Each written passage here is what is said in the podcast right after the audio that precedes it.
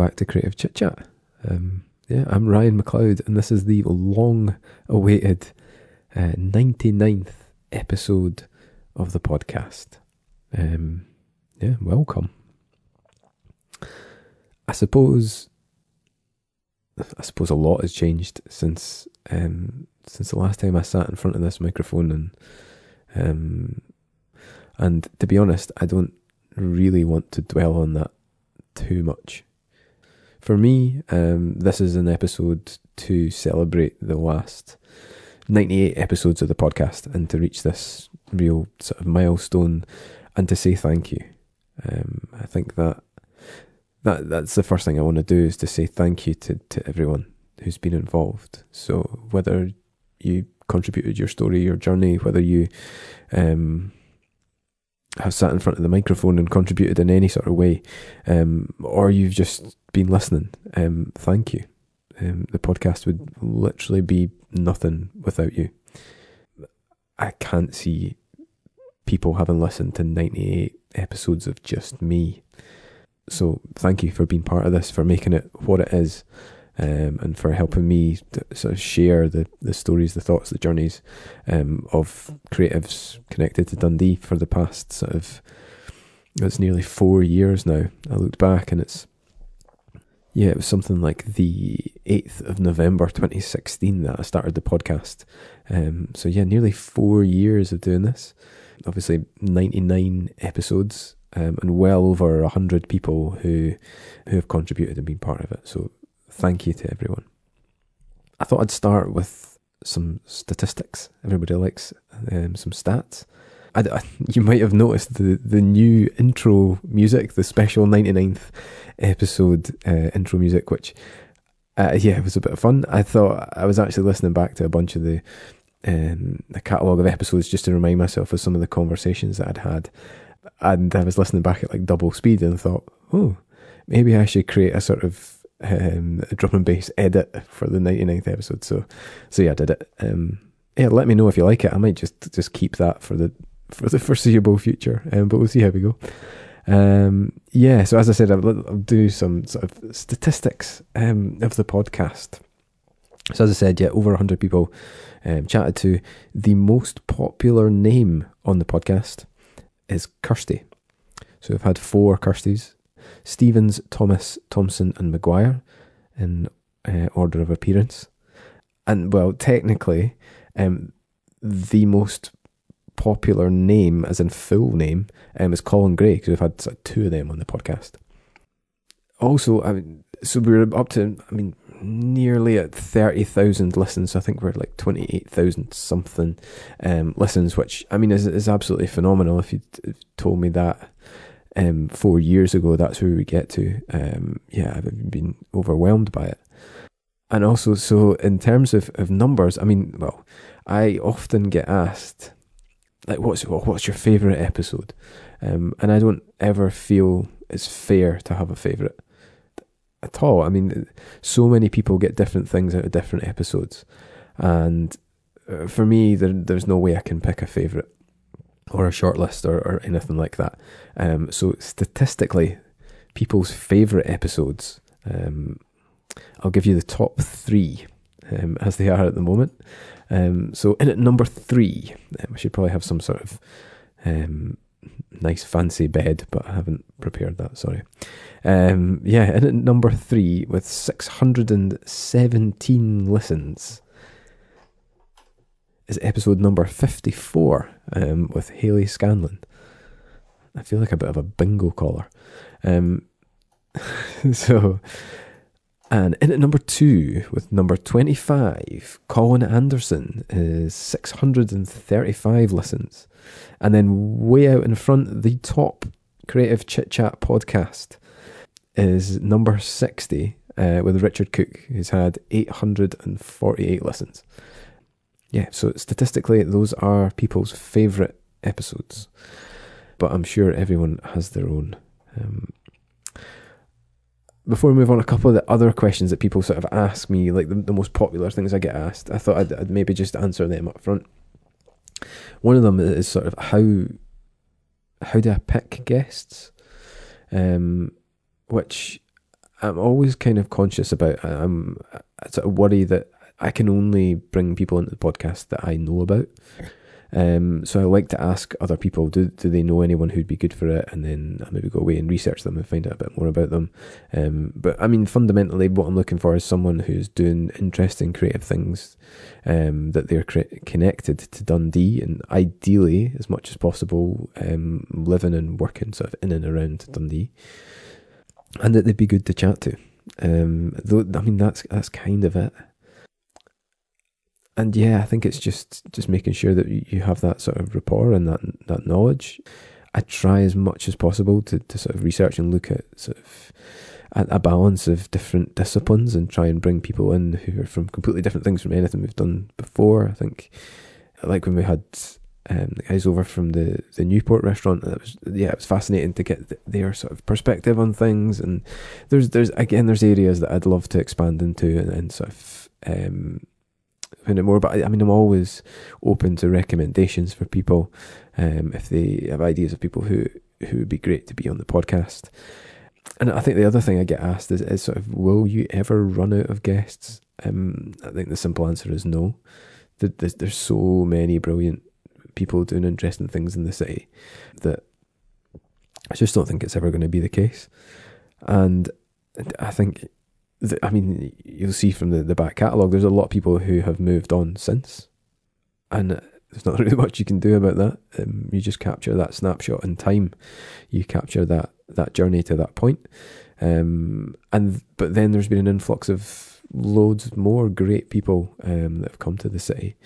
So I think actually picking guests isn't isn't the hard bit. There, there's so many great people out there, and there's there's so many people that I'd still that I haven't had the opportunity to chat to yet that I'd really like to. Um, so I think more of the challenge is sort of finding the time to to do things. Okay, so let's get into the main bit of the episode, if you like. Um, I put a bit of a call out for people, so for listeners, for past guests as well, to basically ask me anything. So open the floor to to any kind of question. Um, and I got loads, loads back. Um, and I suppose through this section, I'm going to try and answer as, as many as I can.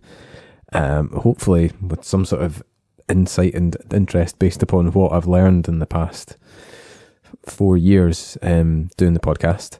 Um, so the way it's going to work is I, have taken all the questions, um, popped them into a, um, a randomizer, and I've got an assistant to help me deliver the questions.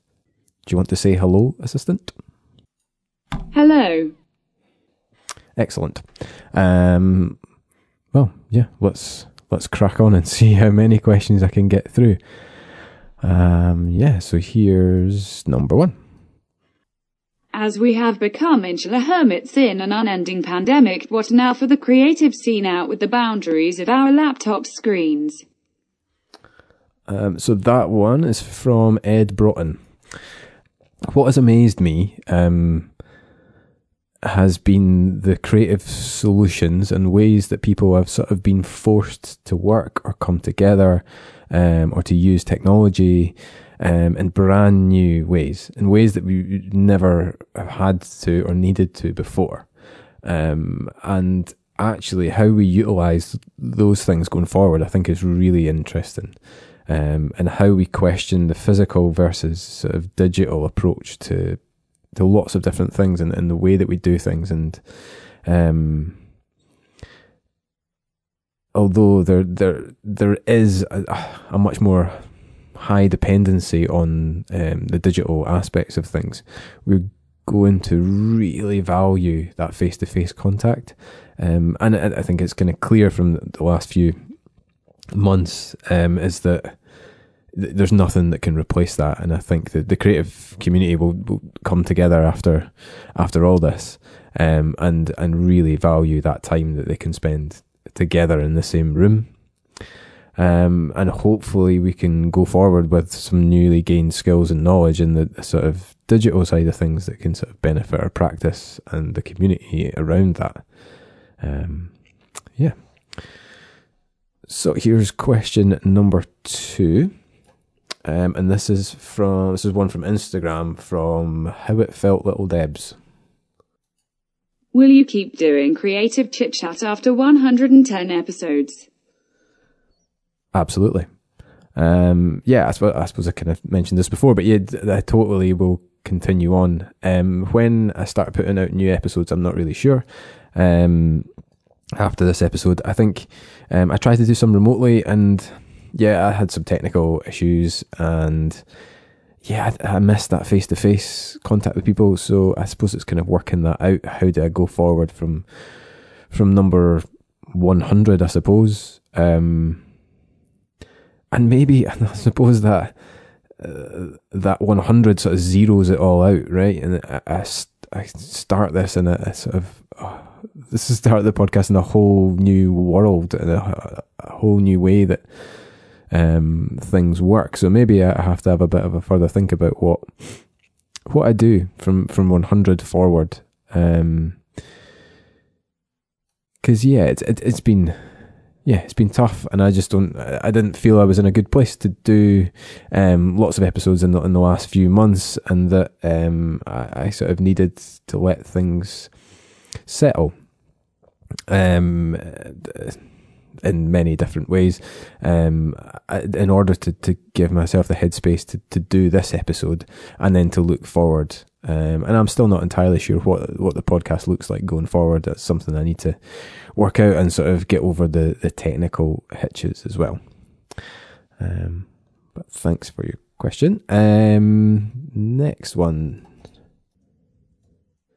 Okay, so this one is from Lauren Curry. What would you say to the men listening who don't call themselves feminists? Okay, um, so I would I would recommend a book. Um, uh, there's a, a, fantastic book called Invisible Women um, by uh, Caroline Criado Perez, um, and it it really it really changed the way I, I, I, sort of saw the world and my perception of things. And it, it really, it focuses on how there's a, a complete uh, data bias across the world that is skewed massively towards men in the way that we create things, um, design things, um, perceive the world, um, and how we we've just grown to accept that bias, um, and that the more that we ignore this, the more ingrained it's going to become in the world. Um, and it's so important that we, we stand up and recognize when that bias exists, especially when we start to look at things like AI, um, and they are completely um, male bias or white bias, um, and yeah, it's it's a phenomenal book. Um, and if you read that and it doesn't change your perception of the world and make you want to be a feminist, there's something far wrong. Um, so that was the, the book's called Invisible Women uh, by Caroline Criado Perez, um, and I'd highly recommend it to anyone. It is fantastic. Um, also the uh, the books of Sara Pascoe um, are absolutely fantastic. The comedian. Um, again, I mean, they're written from a, a, a much more light-hearted perspective. Um, but yeah, I mean, yeah, really fascinating. Um, okay, so the next question comes from Call Gray. How has interviewing all of those guests impacted your working habits and methods? Have you changed them significantly, tweaked some ways of working, or are you still the same Ryan from 98 episodes ago? Um, I suppose the first thing to say is I'm definitely not the same Ryan um, that I was from, from 98 episodes ago or four years ago. Um, a lot has changed. I mean, I've learned, I've learned so much um, from, I mean, from all my working practices, but in particular, the podcast has given me so much. Just I'm sort of indebted to the people that I've been able to spend an hour of, of time just chatting to them about their work, their journeys, um, how they do things. Um, and to get that insight and to get that sort of face to face has been like invaluable for, for, me to just to learn. Um, and I suppose it's a sort of what's the word like um, like osmosis that you just sort of like ingest and soak up all that that knowledge um, and, and, sort of those experiences that other people have had, and some of them, some of them you, you can very much relate to and think, oh yeah, well, um, they are going through the same struggles. They are having that those same realizations, um, and there's other moments where you kind of go, oh. Well, maybe I should have tried that. Maybe I could look at doing that in my practice. And then, yeah, for sure. I mean, I'm, I'm struggling to think of exact examples right now, but um, I, I, the the conversations that I've had have really affected and reassured me in a lot of ways, um, and made me question things in others. Um, and to be honest, like a lot of the, the podcast guests I've gone on to, um, obviously stay in contact with, but like then work with or do little side projects with, um, and that's been fantastic. Um, it, it, the, the podcast has been a great way of of making genuine connections with people. Um, yeah, and, and that that in itself has, has sort of been so invaluable and and um, helping me grow like my creative practice as well as sort of helping others at the same time. So next question is from Lyle Bruce. Have you ever asked a question you have regretted? um, yeah, totally. Like so many of them. Um, I think so. A skill that I've learned over the like over the course of the episodes has been, um, I suppose you could call it management of like a conversation, like and, and then sort of trying to get this ebb and flow that is taking us on a journey to a point. Um, like the, the end of the episode. So kind of roughly 45 minutes to an hour. So I've got to be conscious of that time.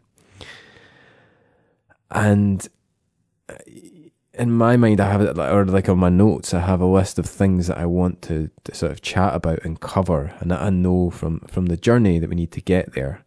Um, and so I'm constantly trying to just tweak and move the conversation and ensure that it, it's it's genuinely interesting and we're we're focusing on the right bits um, that uh, that the guest wants to get out, that that I want to cover, and that I know the listeners will want to hear, which is a, a really sort of tricky balance in itself. Um, and obviously, like I listen back to, it's maybe not obvious, but I listen back to every episode as I edit it at sort of double speed. Um, and so I, so I hear that conversation for the second time. Um, and I mean, one thing about that is that it's it's always way better than you ever remember. I think every guest goes away and thinks, "Oh, I didn't say this. I didn't get that across." I, uh, and, and, there's a real frustration and maybe a worry, um, and it's sort of, sort of paranoia. And then um, I've had a couple of guests who are really worried about the episode afterwards. Um, but then, like having given them the recording, which I don't normally do, but if, if they, they do ask, I would um, give them that before I put it out, then they're sort of reassured and then go, actually, well, yeah, it wasn't as, as bad as I thought. Um, and so, yeah, to come back to the question, have you ever asked a question that you have regretted? I constantly, like when I'm listening to an editing, which I, I try and do as little editing as possible, it's really just trying to clear it, like clean up the audio and make sure there's no sort of glitches in it and any things that um, maybe the guest stumbled over or maybe they've coughed or, or, or whatever. It's really just cutting that stuff out. Um, so I I then obviously listen back to what I've asked and how I've controlled that conversation, and I at that point I always think of better questions. Um, every time, like every time I listen back to an episode, like oh I should have asked this, oh I should have let them talk about that, I should have done that, and. 45 minutes to an hour is really not a long time to get a lot in. Um, and like I'm sure I could do two, three episodes with every guest easily. Um, so I think I've, I've learned to be less precious about missing those opportunities because as long as the content in the episode is good, um, then what am I worrying about? Um, but yes, I constantly I mean, there's no like standout going, oh, I shouldn't have asked that. Um, but yeah, I, I constantly question and, and regret things that I maybe should have asked or could have asked or uh, maybe pushed them in a certain direction. But I mean, that's that's that's absolutely a skill I've I've tried to learn and hone over time is is how to to manage and, and sort of influence that um, flow of a conversation to get through a journey to to an end point, if you like. Aha! Um, I wondered when one of Sam Gonsalves's questions were going to come up. Um, so this one probably needs to come with a warning that it is the longest question submitted um, for this podcast episode. Um, so thanks, Sam. You win the award um, for the longest question. Thank you. Um, so here we go. In the Old West, duels were very common as a way to settle disagreements. Given the bloodbath that would occur at each one, the decision was made at a certain point that duels would only occur with the use of wax bullets. So picture the scene, Guy A says the earth is flat. Guy B responds the earth is round. So they take it outside, load the wax bullets, count to three and Guy A is quick at the draw, hitting Guy B. At this point Guy B has to walk away and say, well, I guess the earth is flat after all. My question is, are we allowed to judge old-timey people for the complete idiots they were or do we have to respect their instinct to move in a non-violent direction? Okay, um, so so the question, in case you didn't catch that, um, was: Are we allowed to judge old-timey people for the complete idiots they were, or do we have to respect their instinct to move in a non-violent direction? Thank you, Sam. Um, so, I, I mean, I've got a few problems with the question to start with. I mean, banding all old timey people as complete idiots. I don't necessarily agree with that. Um, do I respect their instinct to move in a non-violent direction? Yes, I think that is is progress. Um, violence is is not going to solve anything, um, and recognizing that yeah, just slaughtering people because of their point of view is definitely not a good idea. Um, but I think what this doesn't capture is that it doesn't go far enough. Um, just being shot by a, a, wax bullet and then saying, "Oh right, okay, well that I'll just change my point of view then." Well, that that's not really um, creating a good solution to differing viewpoints. Um, and yeah, just converting without actually um, going in depth into anything at all. Um, so I don't, although I respect the the move um, from bullets to wax bullets, um, I still feel like there's massive issues around this whole system of um, creating and um, believing opinions. Um, yeah, and I think old timey people. I mean, it's hard to say exactly what that covers, but I mean, I'm sure there were some pretty smart old old timey people. Um, but yeah, hopefully that answers your question, Sam, satisfactorily. And on to the next one, hopefully a little bit shorter. Okay, so this one's actually uh, from an anonymous. So I'm not really sure where this one came from, but anyway, in any design activity what provokes genuine engagement? Hmm. I suppose um, genuine engagement comes from interest.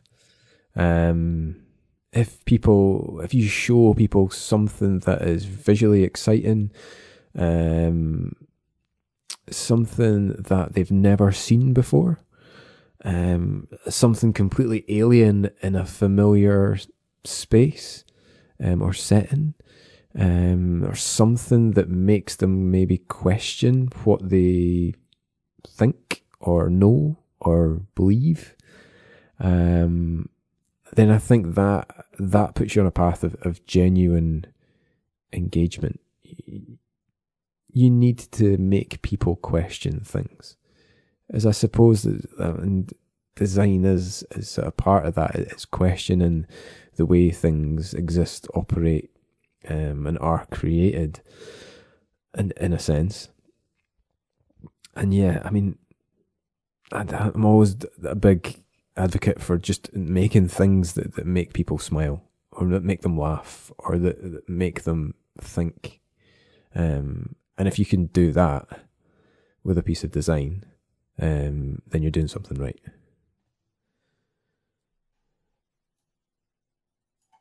Do you make a healthy living from your work being self employed, or is it a continual pile of stress? Um, so that's from Fungus Burnhip on Instagram. Um, yes, and yes, I think is the answer to that. Um, I do make a living from being self-employed. Um, I, I mean, I don't, I don't from the podcast. Um, I run a design studio with Lyle Bruce called Agency of None. Um, and that's how I earn a living through being a designer. Um, the podcast is, I've never really monetized it or, or I don't earn anything from the podcast. Um, it's, it's purely, I do it purely to, to meet people and make connections and to help share the, the, stories and journeys of, of great creatives around in and around Dundee. So, um, I get way more from it than the, than a sort of financial um, reward. And is it a continual pile of stress? Um, yeah, I think it's always going to be that. There's, I think, I suppose there's two opposing forces there. There's um, being self-employed um, has the benefit of complete flexibility. Um, so you can decide when you want to work. There is a, a massively freeing aspect of being self-employed, but then at the same time, you um, are reliant on you driving that income. So you need to be bringing in the money to pay the bills. Um, so there there is that stress, and I think um, it's taken me years to get to a point at which um, I'm much more comfortable um, with how the sort of I suppose the business operates and how I earn money. That's not to say that there aren't um, particular times like like right now, for example, um, where maybe projects disappear or they don't necessarily happen, and then there's a little bit of stress around how you continue that um, income, and if you're able, like I think it's a confidence thing, and it's a, a thing you learn over time. I suppose it's this kind of like cruel like nature of of confidence in itself. It's like you you sort of you need it in order to to get it. So you need a little bit of it to start with in order to to build it and to get more. Um and it's only once you've actually got it that you can then uh, sort of have have more of it. Um and it's so that that sort of it's such a nuanced thing confidence um, and it can affect you in, in, in, so many different ways. But it's kind of like this, um, I suppose, like, like a, a, sort of exponential graph, so that once you get a little bit, you can sort of build that and double it and double it and double it, and then it just it, it can then grow. But you can take like real knocks so easily. Like it could just be not getting that job, or like um, I don't know, rejection or losing something, or like yeah, something in your personal life, and that that confidence can can really drop, and then it's really hard to get back. Um, so it is this sort of constant battle, and you, you're constantly trying to grow that. Um, and I think that, like the, the the one thing that I found that helps with that is, is just this sort of the the fail fast mentality, this idea of just putting things out um, not being scared to have things in the world that, that might go wrong, that that people might see and it might not be the best, you might get some negative feedback, but actually you just keep going, you just iterate, you create, and then you put something else out. And you just have this sort of um, perpetual motion. And this, uh, like I said, uh, for me, it's an attitude where it's like you continue to learn. So you're, you're constantly learning, you're constantly developing so that you know that the next thing you do is going to be better. And if you can continue that momentum throughout a career, then that's where the, the, the, confidence will come. And then you'll understand every time you take a knock, it's like, right, okay, well, I've dealt with that before. I, I know how to deal with that. I'm going to just move on and move forward and do this next thing and do this next thing and build on it, and build on it, and build on it. Um, and that's how you can sort of get through. So yes, it is an absolutely. It, being self-employed is great. Um, there are so many benefits, but there's the inevitable stress and the downside. So it is a total balancing act of between self-employment and having a job. Whereas you don't have the flexibility in a job, you you, you can't necessarily set you, your vision and your goals as well as you can as a freelancer, as a, being self-employed. But you have a much more, I mean, things are maybe different now, but it was perceived that a, a, a full time job, would have um, a much more stable income, so it is more reliable. Um, so yeah, it, it, yeah, it's it's such a balancing act that there is no perfect solution. There is no um, be all and end all. It's about finding what what works. Sorry, that was a, a little bit rambly. Um, hopefully that did answer the question though. Um, okay, let's get another one. What's your favorite Pokemon? So, thank you, um, Graham Thulis, for this question. Uh, what is my favorite Pokemon? Now, to be honest, I was never really into Pokemon as a uh, as a kid or growing up. Um, I think that I did play it. My friend had it for his Game Boy. Um, I think that was really my only significant interaction. And and so I don't have any sort of emotional or significant connection with any particular Pokemon. Um, the only thing that I can think of is that the, the, the one that I think is really satisfying to say is Jigglypuff. I, I, it's just a nice word, Jigglypuff. Um, so I'm going to go with that. That's my answer. My favourite Pokemon, Jigglypuff. Thanks. Graham. Ah, okay, there's another one from Sam. At least this one's a bit shorter. Would you rather all your shirts forever be five sizes too big or two sizes too small? Um, I'll try and answer this one quickly. Um, five sizes too big, easy. Um, I mean, I'm really not into uh, the current trend of like walking into uh, like a a clothes shop and looking at words like spray on and skinny and in reference to jeans. Um, yeah, I'm just yeah, it's it's not for me. Hundred percent, five sizes too big. Um, let's go back to the to like the the nineties skater days with gigantic t-shirts and baggy jeans, rather than um, yeah, squeezing yourself into something two sizes too small. That's just not for me. anyway, next question.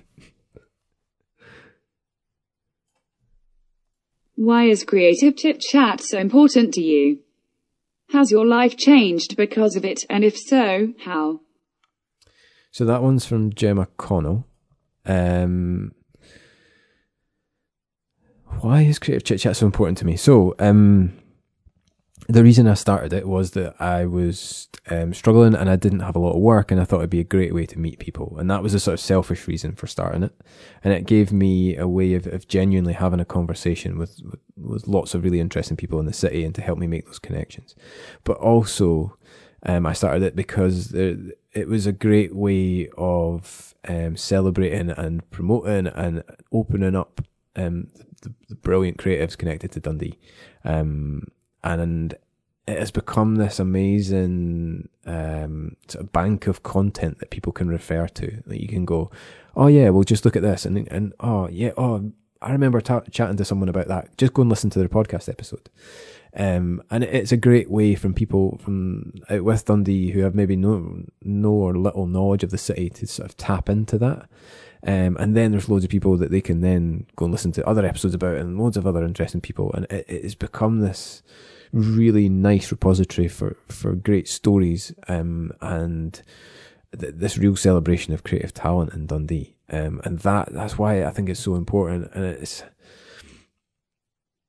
I think the ability to, to sort of share those those stories um, is so important. Like the, the amount we can learn from others Um, and the amount that we can then sort of change our practices and sort of even just start conversations with other people and, and relate to them a lot more than how we sort of pers- like this sort of perception of our perfect life on online is sort of nonsense. Um, but we all sort of post great Instagram shots and, and write the perfect tweet and all this sort of stuff. And it's like, that's not who we are. That's not what we do day to day. And it's not when you're sitting at your desk at 10 o'clock at night and banging your head against the wall because you can't get someone to work or you're worried about uh, something or other. And actually, well, what we should be doing is learning from other people who've been in that situation and learning about how they got out of it, how they dealt with it, um, and how you can identify those those potential issues before you get in too deep. Um, and I think that that's why it's so important is that we can grow. It sounds a bit cheesy, Like we can grow as a creative community by sharing what we know, by sharing our understanding, our experiences, and our knowledge. Like we, like human beings, like we live our lives by our experiences, and I think that's never sort of rung truer with me than the last sort of um, few months is that everyone you create this world view, you create your opinions, um, you create your uh, the way that you live your life, the way that you conduct your creative practices, all based upon your previous experiences, your knowledge, your understanding, your um, empathy towards others. It's all driven by these experiences that you have. So the more experience you, you can draw from, the more perspectives that you understand and appreciate um, and can empathize with, the the sort of the the better rounded that you will be. Um, and I think, I mean, social media really does not help that at all because you have this very narrow view from the, a, a sort of curated feed um, that is then influenced by all the algorithms in the world as well. So it, yeah, it's just this sort of horrible thing. So really, what we need to be doing is, is learning from from those around us and having real, genuine, honest conversations, and that's why the, the podcast is so important um, to me and hopefully to, to others that um, yeah, that you can sort of draw on that that knowledge and understanding as a as a collective, as a city, as a creative community, as a whatever you want to call it. Yeah, and, and yeah, absolutely. I sort of touched on the has it changed my life? Yes, absolutely. It, it's given me that opportunity to sit down with so many people and learn from them, um, and sort of understand how they, they sort of go through those those processes and how they go through the difficult times and how they they manage the, the successes that they've had. How do you feel about holding space for people through the podcast and how do you think the podcast benefits those who take part in a creative chit chat session? So th- that one's from Paul Galt. Um, and I think holding space for people through the podcast um, is a difficult skill. Um, it, it's not one I feel like I've mastered yet. I think I've got massively better at it over time. Um, I, have listened to um, other sort of podcast hosts or interviewers and things like that talking about your techniques where um, it's really important to just shut up sometimes and just don't say anything. And actually, that silence, like people don't like silence. Um, and more often than not, the guest will fill that silence and continue to expand on their like thought process. And as a host, you've kind of got to be more comfortable with that silence. And you've got to know the right times to just not say anything or the right time to go, right, okay, well, tell me more about that thing. That's really interesting. Let's focus on that now. Um, and controlling that space is, is so important. Um, and that's what can really help that sort of ebb and flow of the of of the episode. Um, and it's funny, like the, the the things that people say with like at the end of of a podcast recording um like quite a lot of people talk about it as if it's um like therapy and i think it's because you don't like when do you ever sit down and talk about yourself for an hour um, it seems like the, the concept of that seems so self-indulgent but in actual fact like the, the, there's so many people who've come out and uh, even if I haven't asked that many questions and they've just talked about their journey, they've like, oh, I've never actually thought about that before, or I've never really questioned that before, or I've never really understood why I made that decision until I thought about it.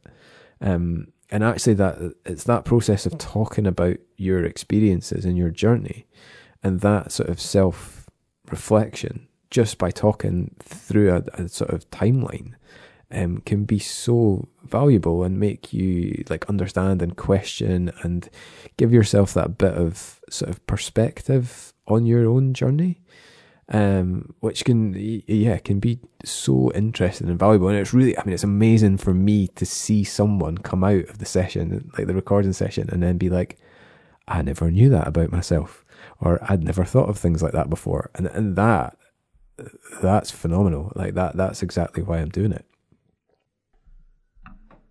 So, uh, next question uh, is from Hazel White. What has someone said in an interview that has stopped you in your tracks and changed how you think? So, I mean, I, I kind of struggle to think of too many specific examples. Um, there's definitely been parts of conversations where I've sort of stumbled or, or maybe not been able to think of the next question. Um, one of the things that I do think that was really quite poignant and significant was um, a chat with Kevin Sinclair about. We are talking about the creative community and the opportunities, um, I think, around graduates and looking at um, how we perceive ourselves as a city. Um, and this idea that like that Dundee is, is not made up of big um, creative or design studios. It's, it's made up very much of um, small like freelancers or one or two person companies or um, and the makeup of that is, is very different to a city like Edinburgh or Glasgow. Um, and I think what Kevin said, I mean, I hope I'm not misquoting him, but um, the, the gist of it anyway was that we should be the champions for the for the for the little guy, for the for the freelancers, for the one the two person studios. That um, if students want to go and get that experience of a, a, big design agency or whatever that may be, that there are those opportunities in Edinburgh, Glasgow, London, whatever.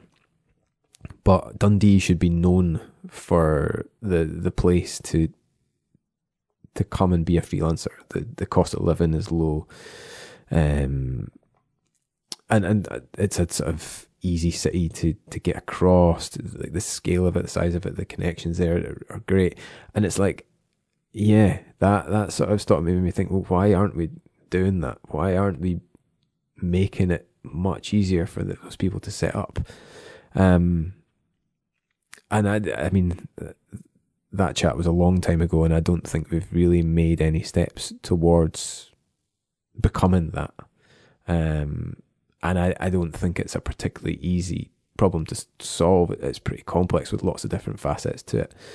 And I mean, even more difficult now. Um, but I, I'd still love that as a sort of as a vision, as a goal for the city. How do we make Dundee the place to come and, and start a small creative career, um, or a small creative studio rather, um, and and yeah, and and be a freelancer and be this sort of hub for that or this um, great community for that. Um, yeah, so if anyone has any ideas, let me know. So the next question um, is from Sam Baxter. What do you feel passionate about in your work right now? What do you feel passionate about in your personal life?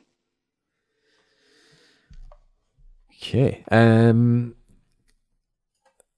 So in in my work right now, um, I would say, I think it, it's looking at in design. I feel there's a real, I've got a real frustration with design, um, and I mean, I, I, I could do a whole episode on this, but it, it I suppose it's design is a sort of protected discipline.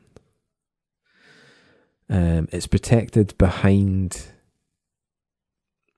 educational institutions. It's protected behind um, access to equipment and software. And I don't feel that design should be. I feel that design should be open and accessible. Um, and there should be way more opportunities for people to get involved in it. And that we should recognize as a discipline that there are there are so many people that could benefit from being part of it or understanding design.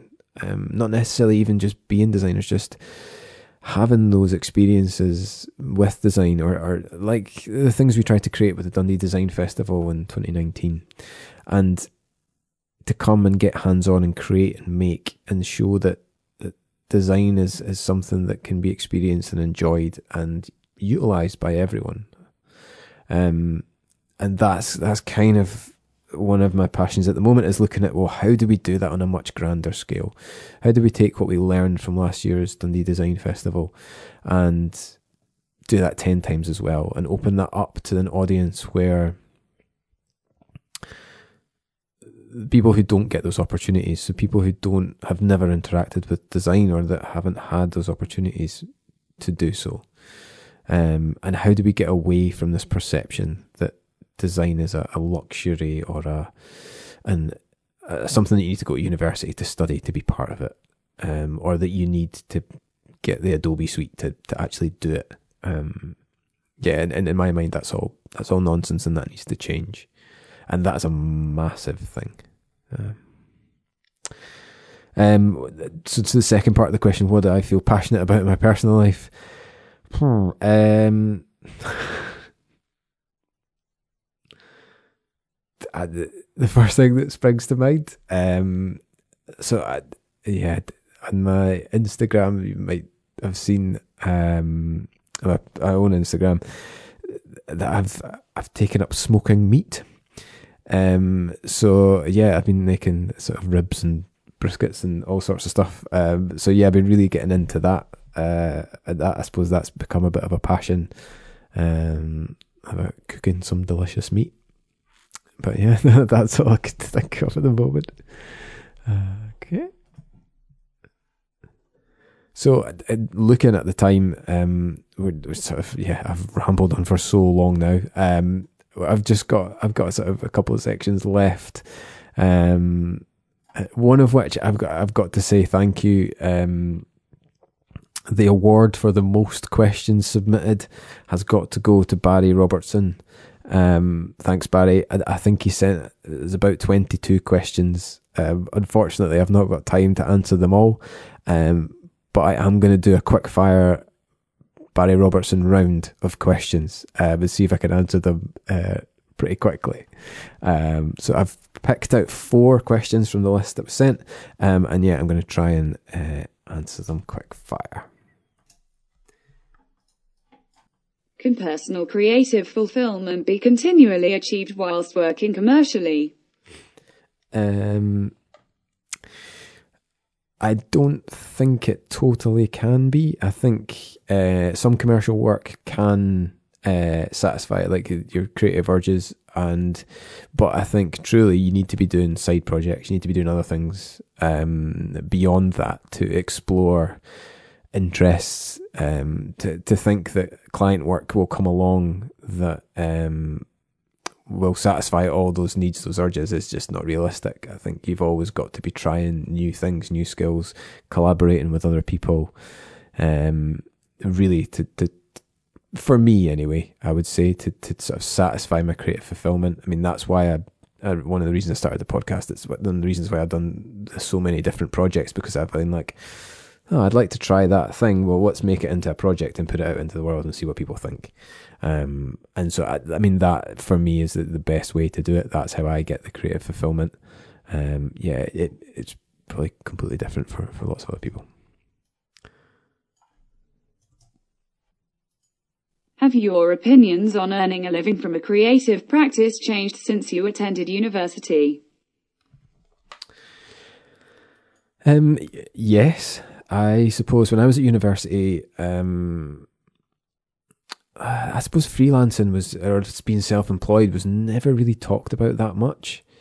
Um, and I, I mean, the world of work was never really discussed too frequently either. Um, it was really something that you you worked out on your own and you sort of went and did it afterwards.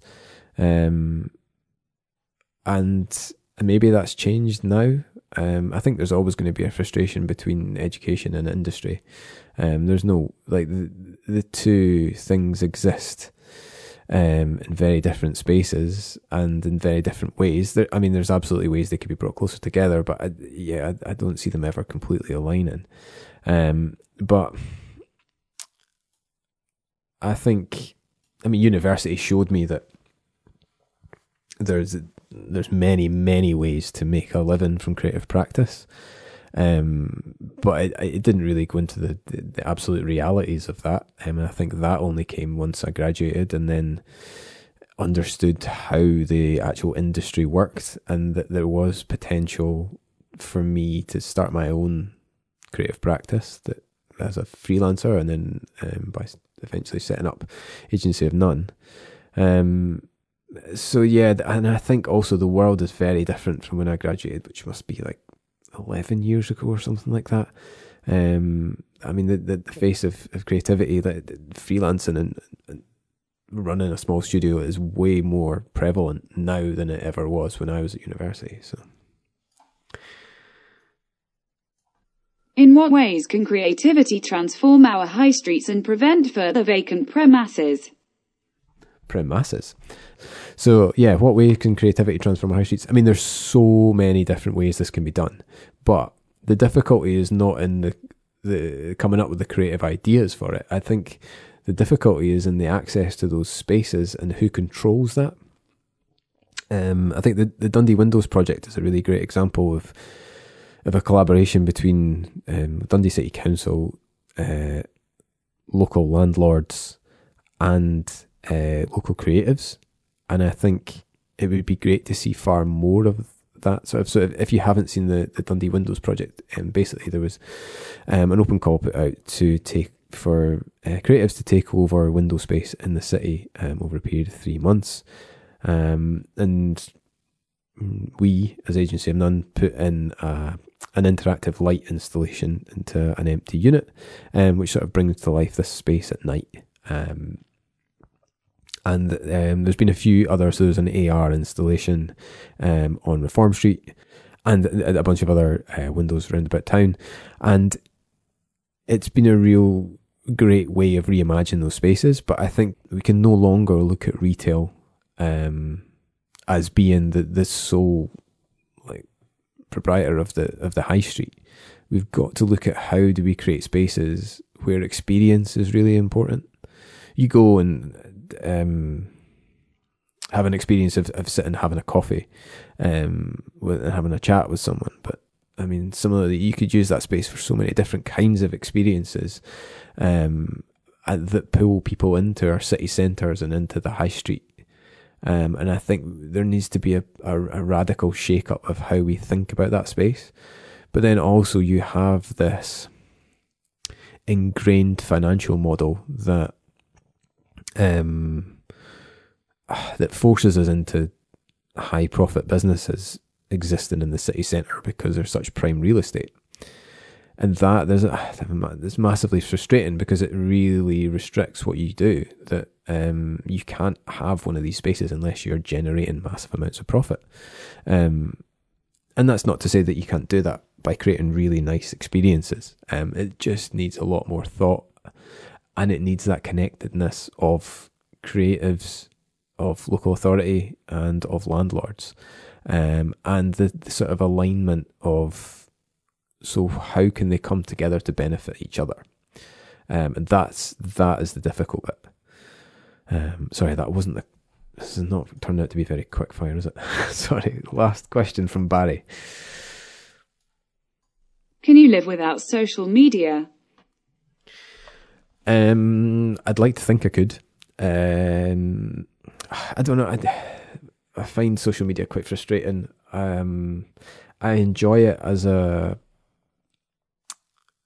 like a passive activity, so just scrolling through the feed and just seeing what people are up to. Um, I think I've actually gone back to to Twitter during um, the last few months. Just um, I found it a, like just reading some of the content and and sort of not really engaging with anything on it. Just really just like, there'd been so much great insightful content. Um, but then sometimes I catch myself just going on it for the sake of killing five minutes when there, there's so many be- so many like more fulfilling or better ways to actually spend my time rather than just scrolling through a feed. But I would like to think I could live without it. Um, I mean, I could definitely live without posting on it.